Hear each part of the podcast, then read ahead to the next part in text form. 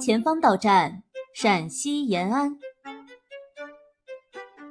迪迦，迪迦，我们到延安了。什么？延安？哈哈，那今天晚上我们是不是可以在延安的窑洞里睡觉了？哎呀，睡睡睡，就知道睡。延安是我们爱国主义旅行的第六站，你可得打起精神来。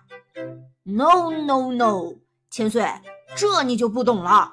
在窑洞里睡上一觉，那才是真正的体验。什么是真正的爱国主义呢？要知道，当年毛主席都是住在窑洞里的。那你知道红军为什么要来延安吗？哦，还不是因为这窑洞冬暖夏凉，防火、防震、防偷袭。什么嘛！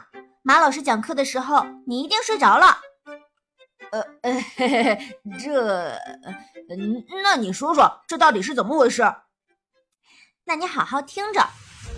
一九三五年十月十九日，毛主席带领中央红军到达陕北延安的吴起镇，创造了人类历史上史无前例的英雄壮举和战争奇迹。延安既是红军长征胜利的落脚点，也是建立抗日民族统一战线、赢得抗日战争胜利，进而。取得全国胜利的解放战争的出发点，原来是这样啊！窑洞虽然说是冬暖夏凉，但毛主席的生活可是很艰苦的。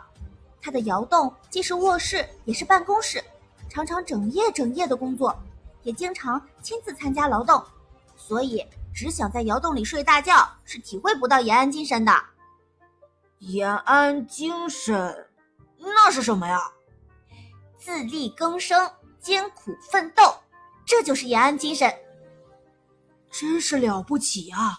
哎，我已经等不及了，哎，不说了，我要赶快去毛主席生活过的窑洞看看了。哎，迪迦，等等我。